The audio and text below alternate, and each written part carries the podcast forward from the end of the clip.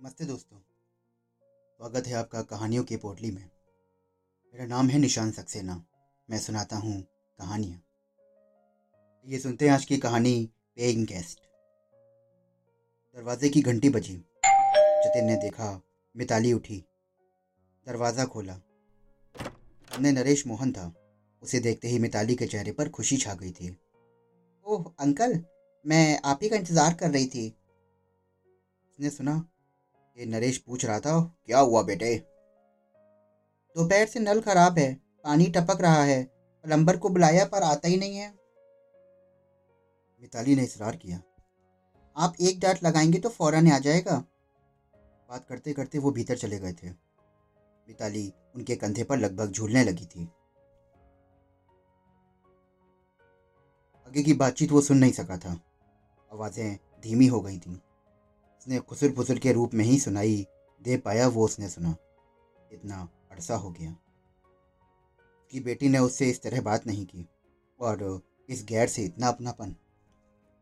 वो drawing room के बराबर अपनी स्टडी में बैठा, किताबें पढ़ने का नाटक कर रहा था और करे भी क्या दिन भर। उर्मिला भी आएगी और अभी कमरे से निकलकर और निमेश भी। सब लोग मिलकर ऐसे बातें करने लगेंगे जैसे उनके घर में मेरा कोई वजूद ही नहीं हो। घर का ही क्यों? ऐसा लगा जैसे मेरी बीवी का, पति और बच्चों का पिता वही हो। मैं देखो क्या उल्लू की तरह यहाँ बैठा हुआ हूँ अकेला, वो सोचने लगा। फिर ख्याल आया, क्या करूँ? लौट कर आने के बाद उसने जब इस नरेश मोहन को इतने अधिकार के साथ घर में आते देखा था तो उर्मिला से कहा था, क्यों आता है ये आदमी यहाँ पर? मुझे इसका आना पसंद नहीं है। उर्मिला ने टका सा जवाब दे दिया था। ये तो इस घर में जाने से पहले सोचना चाहिए था। जानते हो, जब तुम हमें बेसहारा छोड़कर चले गए थे तो इस नरेश मोहन ने ही हमें सहारा दिया था। जिनके बाद से उसने कुछ कहना सुनना ही बंद कर दिया था। एक आध बार शिष्टता में उसने उसे नमस्कार भी किया था। और अब तो वो भी बंद हो गया था। नरेश मोहन ही उसके सामने पड़े और नमस्ते जतीन जी कह दे तो वो जवाब दे देता, अन्यथा नहीं। इतना बेशरम जीव है। जानता है मुझे इसका, इस घर में आना पसंद नहीं, फिर भी चला आता है। फिर सोचने लगा कि नरेश मोहन को उसकी परवाह क्यों होने लगी? जब उसके बीवी बच्चे ही उस पर बलिहारी रहते हैं और वो सारे हालात से वाकिफ है। भीतर से हँसी मज़ाक की आवाज़ें आ रही थीं। उसने उत्सुकता से जानना चाहा कि क्या बातें हो रही हैं। वो बाहर सिंह के पास हाथ धोने के बहाने कान लगाकर सुनने लगा। निमेश अपने स्कूल के किस्से सुना रहा था और उस पर सब हंस रहे थे। निमेश, उससे तो कभी ऐसी बातें नहीं करता। वो पूछता रहता है और तब भी नहीं करता। अभी नरेश मोहन की आवाज़ सुनाई दी। हेलो, निमेश, किताबें ले आओ। मुझे मालूम है तुम मैथ से बचने के लिए ये सब कर रहे हो। निमेश किसी आज्ञाकारी बच्चे की तरह उठा और किताबें लाने चला गया। उर्मिला जी, वो आपने डायबिटीज़ की पेशेंट का ज़िक्र किया था ना, जिसकी टांग कटने वाली है। मैंने अपना तो संस्था वालों से बात कर ली है। वो उसकी नकली टांग का खर्च देने को तैयार हो गए हैं। सच प्रोफेसर साहब, आपको इसी बात पर हलवा खिलाती हूँ? वो बिना उसकी ओर नज़र डाले किचन में चली गई। मिताली वहीं बैठी अपनी पढ़ाई कर रही थी शायद। रेश मोहन की आवाज़ आई। तुम्हें कोई प्रॉब्लम तो नहीं? मिताली पहले तुम्हें समझा दूँ? नहीं अंकल निवेश को पढ़ाइए, मैं बाद में समझूँगी। जिनमें हलवा भूना जा रहा था। बड़ी अच्छी सुगंध आ रही थी। उसे भी मिल जाए खाने को तो। लेकिन किस परायपन के साथ? मिताली आएगी, चेहरे पर गंभीरता उड़े कहेगी, पापा, आपका हलवा। और चली जाएगी। वो फिर अकेला रह जाएगा।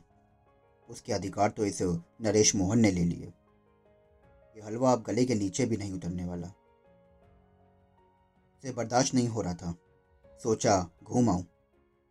हो सकता है इतनी देर में ये नरेश मोहन नाम का जीव यहाँ से चला जाए। उसने कमीज पहनी और बाहर निकल आया। एक बार पलट कर देखा कि हो सकता है कोई उसे पुकारे, लेकिन शायद किसी को उसकी ज़रूरत न थी। किसी की आवाज़ें उसका पीछा कर रही थीं। मेन गेट पर उसकी उचट्टी चट्टी से नज़र पड़ी। Doctor Urmila Shrivastava. Name plate पर उसका नाम हटा दिया गया है। जब भी घर में घुसता है और देखता है तो कसमसा कर रह जाता है। एक अनएम्प्लॉयड ठुकराया हुआ आदमी और कर भी क्या सकता है? पहले यहाँ लिखा था, हमारा घर। डॉक्टर उर्मिला और जतिन श्रीवास्तव। ये शायद घर ही नहीं रह गया है। कम से कम उसके लिए तो नहीं। शायद सराय नाम दे सकता है और वो इस जगह को फ्री में खाने पीने की सुविधा का आनंद ले रहा है। बिना लेने उसे अपनी ज़िंदगी से हटा चुकी थी। उसने सोचा कि उसका नाम एक ही तरफ़ दे, लेकिन फिर सोचा क्यों लिखवाए अपना नाम? और मज़ाक उड़ाएँगे आसपास के लोग। ऐसे ही ठीक है, ज़िंदगी जैसी चल रही है, वैसे ही चलने दो। वैसे भी गलती किसकी है? वो घंटों इस बात को सोचने लगा। जवाब भी भीतर से आया कि शायद अपनी ही। इसी समय तो पाव ज़मीन पर नहीं पड़ते थे उसके। एक बहुत बड़े अखबार में स्पेशल करस्पॉन्डेंट कम से कम उसे ये गलत फहमी थी कि वो सत्ता का केंद्र है। सरकारें बनवा सकता है, सरकारें बिगड़वा सकता है। एक आध मंत्री का खेल तो कर ही सकता है, और राजनीति के इस खेल में ना जाने कितने हाथों का खिलौना बना। पैसा खूब आया। इस रफ्तार से आया और उसी रफ्तार से उड़ता भी गया। ये मकान उसने ज़रूर बना लिया। अभी आज उसके सर पर एक छत है।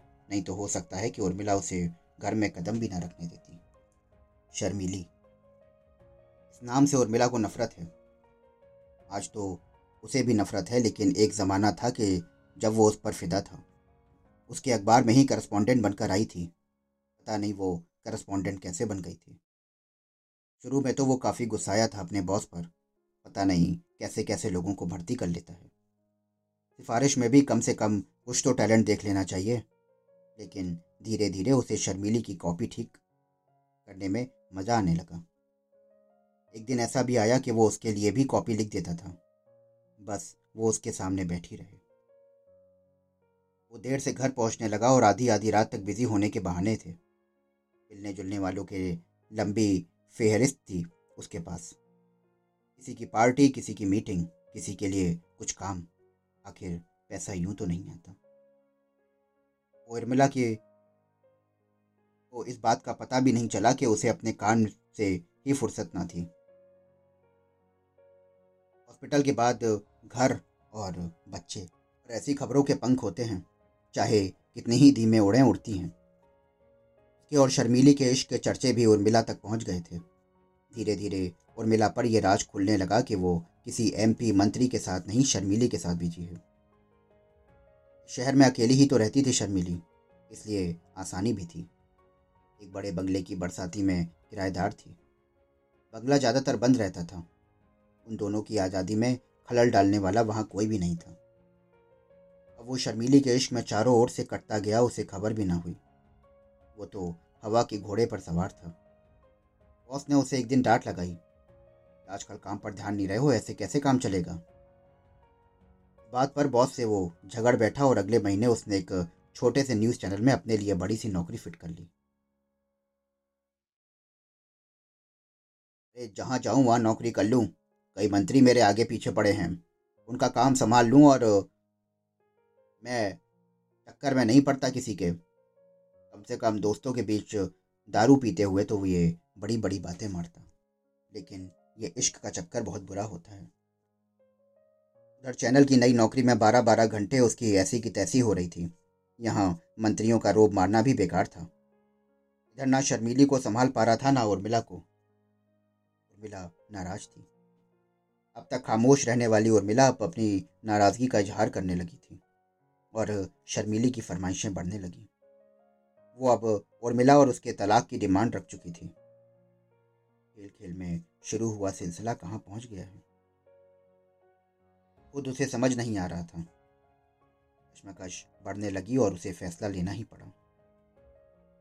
एक दिन वो कपड़ों की अटैची लेकर घर से निकल गया। शर्मीली की बरसाती में उसका नया आशियाना बन गया था। बच्चों के आँसू भी नहीं देखे उसने। जिन बच्चों से अलग होने की बात वो सोच नहीं सकता था वो उस समय घर के कोने में खड़े डरे सहमे उसे जाते देख रहे थे, और उसने मुड़कर भी नहीं देखा। उर्मिला की तरफ़ तो देखने की फुर्सत ही कहाँ थी। उसने सोचा था कि कुछ दिनों बाद उर्मिला से कहूँगी कि घर खाली करने के लिए हॉस्पिटल की ओर से फ्लैट मिल जाएगा उसे, और वो अपने घर में शिफ्ट होकर जाएगा। लेकिन ऐसा ना हो पाया। ऐसा हम सोचते हैं, अगर वैसा हो जाए तो बात ही क्या है? ने उर्मिला से घर खाली कराने को कहा तो तूफ़ान आ गया। जतिन ने सोचा था कि उसके भाई उसका साथ देंगे, लेकिन उन्होंने भाभी का साथ दिया। उनकी बीवियाँ उर्मिला के साथ थीं। उसे लगा कि जैसे सारा खानदान उसके खिलाफ षड्यंत्र कर रहा है। उर्मिला उसके बॉस के पास भी चली गई। उसका रोना सुनकर बॉस भी पसीज गया। वो उसकी लापरवाहियों से पहले ही दुखी था। कुछ दिन बाद जतिन को ऑर्डर मिला जम्मू जाने का। जमी जमाई नौकरी हाल में ही खो चुका था। अब अचानक नई नौकरी कहाँ से लाए? कोई चारा भी नहीं था। कि जब्बू में ज्वाइन करने के अलावा। शर्मीली का रो रो कर बुरा हाल था। वो कह रही थी कि जतिन नौकरी छोड़ दो, वहाँ तो जान का खतरा भी है। लेकिन कैसे छोड़ दे नौकरी? शर्मीली के पैसों पर गुजारा करे? बीच वो शर्मीली के उकसाने में उर्मिला पर तलाक का मुकदमा कर चुका था। मुकदमेबाजी के लिए भी तो पैसा चाहिए था। उसने कहा कि तुम नौकरी छोड़ दो और मेरे साथ चलो, लेकिन वो नहीं मानी। पहले हर हफ़्ते वो शर्मिली से मिलने दिल्ली आता। वापसी का कोई जुगाड़ ही फिट नहीं हो रहा था। उसे लगा अब वो कभी दिल्ली ना आ पाएगा। धीरे धीरे उसका दिल्ली आना कम होता गया और दो तीन महीने में एक आध बार आता। शर्मिली ने भी शिकायतें कम कर दी थीं।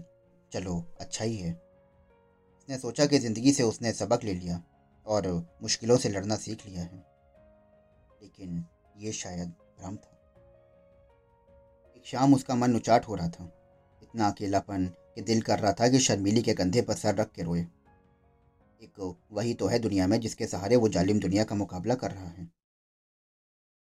अचानक ही दिल्ली के लिए निकल लिया। सोचा कि शर्मीली को सरप्राइज़ देगा और अगले दिन लौट लेगा। सुबह सुबह ही वो शर्मीली को, की डोरबेल बजा रहा था। काफ़ी देर तक बेल बजाता रहा, पर कहीं दरवाज़ा ना खुला।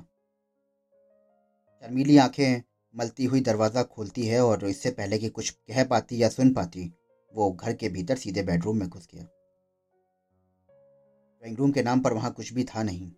बेड के बराबर में दो अलमारियाँ और थोड़ी ओट कर रखी हुई थी, ताकि आने जाने वालों की निगाह सीधे बिस्तर पर ना पड़े। दरवाजे के पास वाली खाली जगह में दो कुर्सियाँ डाल दी गई थीं। उसने बैग एक तरफ़ पटका और शर्मीली को बाहू में ले लिया, लेकिन धक्क से रह गया।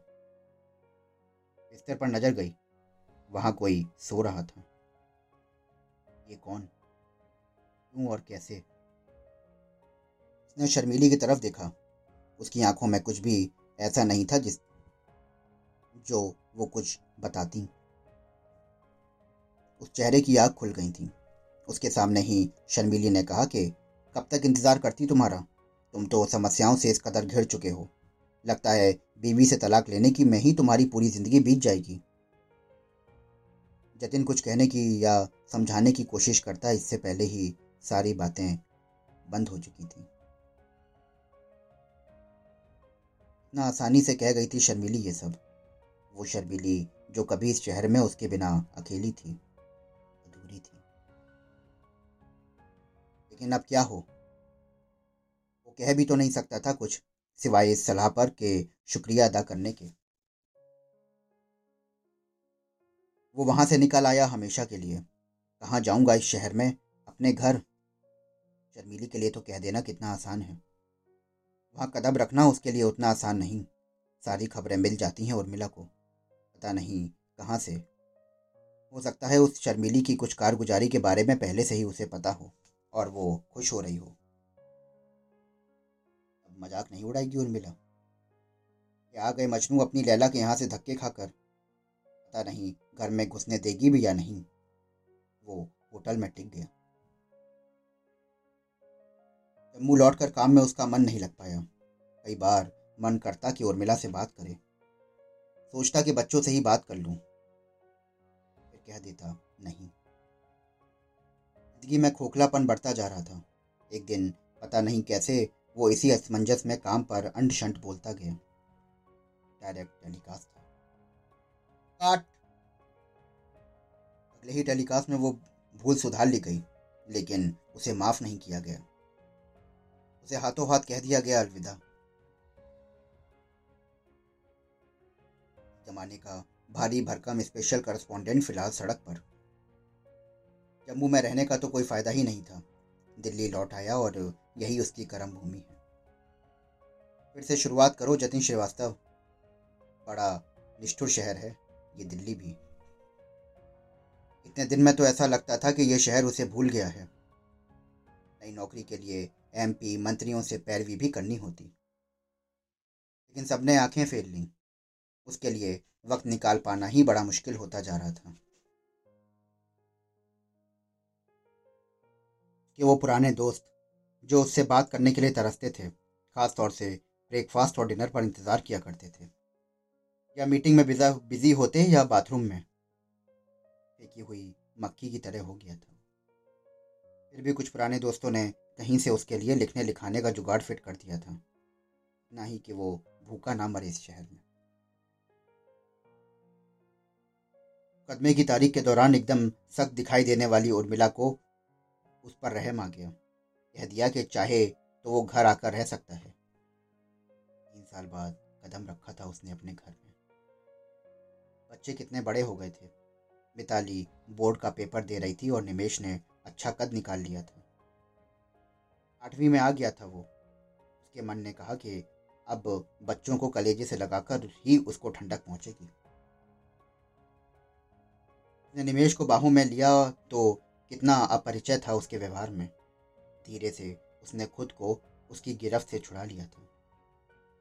ताली भी बस दूर से ही मिली। उसे लगा कि वक्त लगेगा और ये दूरियाँ काटने में। लेकिन कुछ ही दिन में उसे लगने लगा कि शायद ये दूरियाँ कभी ना पट पाएँ। शाम होने से पहले ही नरेश मोहन आ जाता था। उसका इंतज़ार अब इस घर में ऐसे होता कि जैसे कभी उसका हुआ करता था। वो नरेश मोहन बच्चों को भी हिसाब पढ़ाने आता था। लेकिन लगता था कि पूरे घर का हिसाब किताब उसने ही संभाल रखा है। बच्चों ने ही बताया था कि पापा नरेश अंकल आपके पीछे मम्मी के हॉस्पिटल से आने तक हमारे साथ रहते थे। फिर उसने घर के दूसरे काम भी संभाल लिए थे। नल टपक रहा हो तो नरेश जी, टीवी ठीक कराना हो तो नरेश जी, बच्चों के स्कूल जाना हो तो नरेश अंकल। प्रोफेसर थे और दोपहर बाद फ्री इन जिम्मेदारियों के लिए अकेले जीव नरेश मोहन के लिए समय निकालना बड़ा आसान था। अपने अकेलेपन को बांटने के लिए ही पराए घर में अपना घरौंदा बना चुके थे। लेकिन वो तो अपने ही घर में पेइंग गेस्ट हो गया। नहीं पेइंग गेस्ट भी नहीं। मिला ने कहा था कि तुम्हारे बुरे वक्त में इतना तो कर सकती हूँ कि तुम्हारे लिए दो वक्त का खाना और कुछ पैसे का इंतज़ाम कर दूँ। सब कुछ सही समय पर उसे खाने पीने के लिए मिल जाता था। कपड़े धुल जाते थे, लेकिन दूरियाँ नहीं पड़ पाई। कुछ दिन से घर में जमने के बाद उसने उर्मिला से नरेश के आने पर आपत्ति दर्ज कराई। तो उसने बहुत प्यार से उसकी आपत्ति खारिज कर दी। सचिन तुम इस रिश्ते को कोई भी नाम दे सकते हो। मैं कोई प्रतिवाद नहीं करूँगी। दरअसल तुम इस रिश्ते को समझ ही नहीं पाओगे। लेकिन इंसानियत के उस रिश्ते को मैं अब कभी छोड़ नहीं सकती। एक गुण था जो उसे खाए जा रहा था। उसके सामने ही उर्मिला चाय की प्याली लेकर आएगी और नरेश मोहन को कमरे में लेकर चली जाएगी। क्या नाम दूँ इस रिश्ते को? जो भी हो। रिश्ते ने उसके लिए घर में कोई जगह नहीं छोड़ी थी। खुद से कहता कि जतिन यही देखना और बाकी था। अजीब है ये उर्मिला भी। मुकदमे के लिए जाती है तो इस बेरोजगार पति को साथ बैठाकर ले आती है। से लगा कि वो पिघल रही है। सोचा वक्त के साथ ये नरेश मोहन भी सीन से गायब हो जाएगा। एक रोज उसने कहा कि और मैं ये मुकदमा वापस लेना चाहता हूँ। क्या फ़ायदा मुकदमे का? फ़ायदा है। मैं तुम्हारे साथ नहीं रह सकती। और मिला क्या बात कभी भुलाई नहीं जा सकती? माफ़ कर सकती थी। पर भुला नहीं सकती। अगर तुम वक्त रहते शर्मीली के लिए वो छोड़कर हमारे पास आ जाते तो शायद मैं तुम्हें माफ़ कर देती। लेकिन तुम्हारी वापसी हमारे प्यार की वजह तो नहीं। तुम्हारी मजबूरी है। की मुस्कान वो झेल नहीं पाया था। इतना दर्प था उस मुस्कान में। यानी उसे सब कुछ पता था शर्मीली के बारे में। तब से उसने उर्मिला से कुछ भी कहना छोड़ दिया। कितनी भी कोशिश करे घड़ी पर बार बार उसकी नज़र चली ही जाती है। और फिर नरेश मोहन के आने का वक्त हो रहा है। क्या फ़ायदा यहाँ बैठे रहने से? उसने कमीज पहनी और घर से बाहर निकल आया। दोस्तों, अभी आप सुन रहे थे कहानी पेइंग गेस्ट आशा करता हूँ कि आपको ये कहानी बेहद पसंद आई होगी। अगर आप ऐसी ही और कहानियाँ सुनना चाहते हैं तो हमारे साथ जुड़े रहिए। हमसे जुड़ने के लिए हमारे चैनल को फॉलो करिए, सब्सक्राइब करिए। और आपको ये कहानियाँ कैसी लगती हैं, हमें ज़रूर बताएँ। डिस्क्रिप्शन बॉक्स में हमारा मेल आईडी और इंस्टा आईडी दिया हुआ है। फिर मिलता हूँ आपसे एक नई कहानी।